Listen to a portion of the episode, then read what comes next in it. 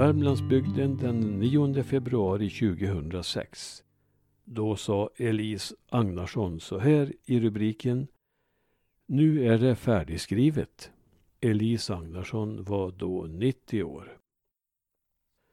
Nu är det färdigskrivet, säger författarinnan Elise Lindov Agnarsson i Sysslebäck. Med ålderns rätt, hon blev 90 förra året, har hon dragit sig tillbaka från bokskrivande och offentlig debatt.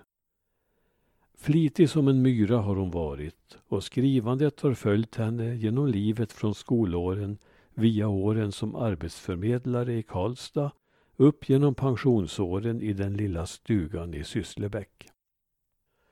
Det har varit tidningsartiklar, det har varit debattartiklar i tidningarna, det har varit inslag i radions klarspråk och det som gjort henne mest känd, de tre fenomenala barndomsskildringarna från 1920-talets norra Värmland. Eftersom Elise är utbildad reklamtecknare var det naturligt att dessa böcker skapades som en kombination av text och teckningar. Och förutom det rent konstnärliga värdet utgör de ett stycke högst levande berättad lokalhistoria. De tre böckerna hette När jag var liten var jag väldigt liten från 1976 När jag var liten var allt så väldigt stort från 1979 och Innan allt är glömt från 1992. De två första gavs ut på Bonniers förlag och den tredje av Föreningen för Värmlands litteratur. Böckerna gav henne priser och en plats i SLTs litteraturhistoria för barn. Om det nu hade varit så att Elise hade fortsatt att skriva är det möjligt att hennes nästa bok skulle ha fått titeln Berömda händer jag tryckt. Hennes intresse och resor har fört henne samman med många intressanta människor och det är dessa möten hon skulle ha kunnat berätta om. Barbro Johansson heter en av dessa speciella personer hon har skakat hand med. Hon satt faktiskt i Nyereres regering i Tanzania och henne träffade jag när hon var i Karlstad och höll föredrag, berättar Elise. Ett annat intressant möte var med författaren Sven Stolpe. Vi var på samma middag hos franske konsuln i Karlstad. Han hade hållit föredrag om en fransk diktare som han hade mött. Det handlade inte så mycket om Stolpes möte med diktaren som diktarens möte med Stolpe. Ändå hade fransmannen fått Nobelpriset. Efter middagen växlade jag några ord med Stolpe och berömde honom för hans tal till värdinnan att det var så bra. Ja, inte sant. De andra var tråkiga, svarade han. Han var en mycket färgstark person, utmanande och självmedveten. Gunnar Turesson var ofta på resa i norra Värmland när han dokumenterade folkmusik. Och då bodde han gärna i något av resanderummen hos Lindows, Elis föräldrahem. Honom fick hon på så sätt flera tillfällen att träffa. På en resa i Israel fick jag trycka Elise Ottesen Jensens lilla vanställda hand, som hon fått förstörd vid en explosion. Vi bodde på samma hotell i Natanja där hon var för att inviga ett barnhem med hennes namn. Vi var några som åt frukost tillsammans med henne och fick oss då till livs ett föredrag tillsammans med den ordinarie frukosten. Elise Ottesen Jensen var pionjär när det gällde sexualupplysning och propaganda för barnbegränsning. Märkligast ändå var kanske att Elise råkade befinna sig i Tyskland samtidigt som prins Gustav Adolf var där och förlovade sig med Sibylla. Det var på skolutbyte. Sverige var ju mycket tyskvänligt i mellankrigsperioden och vi hade utbyte mellan skolorna. Jag hade turen att hamna hos en trevlig familj som körde mig runt i bil i de vackra trakterna vid Thüringewald. Ja, något så vackert hade jag aldrig förutsett. och i närheten fanns slottet där vår nuvarande kungs föräldrar förlovade sig.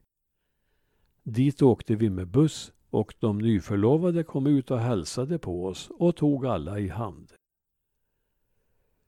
Dessa händer var nog de mest berömda händer Elise fått trycka. För hon missade nämligen Greta Garbo på grund av några ögonblicks för lång tvekan. Då befann hon sig i New York och var ute en morgon och promenerade invid Central Park. Gatan var nästan folktom, men en ensam kvinna med mörka glasögon, hängande hår och herrkostym kom emot henne. De möttes utan ett ord. Jag blev så snopen så jag bara vände mig om och stirrade. Då kom en annan kvinna förbi och precis som om hon hade läst mina tankar sa hon Ja, det var hon. Men då var hon redan förbi. Flera berömda händer och möten skulle Elise kunna berätta om och säkert skulle de ha kunnat fylla en ny bok. Men det finns också en annan historia som hon inte skrivit om själv men som måste berättas. Under studieåren bodde hon nämligen inneboende hos författarinnan Ingegerd Stadener i Karlstad. Och detta boende fick ett helt oväntat avtryck i den litterära världen. Jag bodde där två terminer och jag minns att Ingegerd skrev mycket redan då. Hon var sjuklig av sig och satt ofta i sängen och skrev. Senare flyttade hon till Stockholm och började ge ut deckare. Inte under sitt eget namn utan pseudonymen Helena Poloni. Detta att kvinnor skrev deckare var något nytt i Sverige och många undrade förstås vem som dolde sig bakom det fingerade namnet Helena Poloni.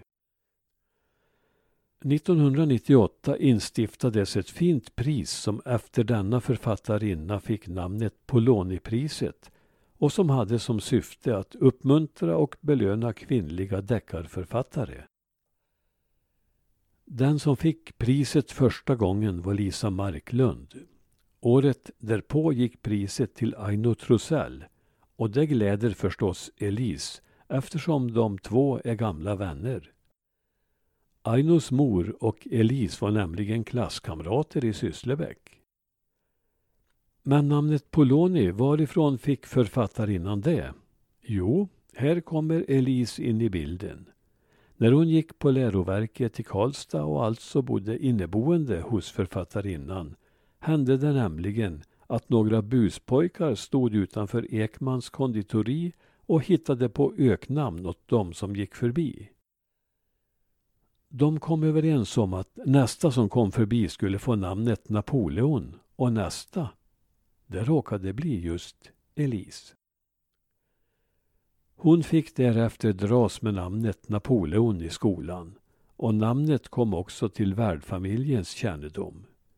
Fru Stadeners pojkar försökte säga Napoleon men det var lite för avancerat och blev bara Polon. Detta satte fantasin i rörelse hos deckarförfattarinnan och när hon fick behov av att använda pseudonym skapade hon namnet Poloni av Polon. Fyra deckare har kommit ut med Helena Poloni som författare och till hennes minne instiftades alltså Polonipriset 1998. Så det är alltså inte bara genom det egna skrivandet Elise försäkrat sig om en plats i litteraturhistorien.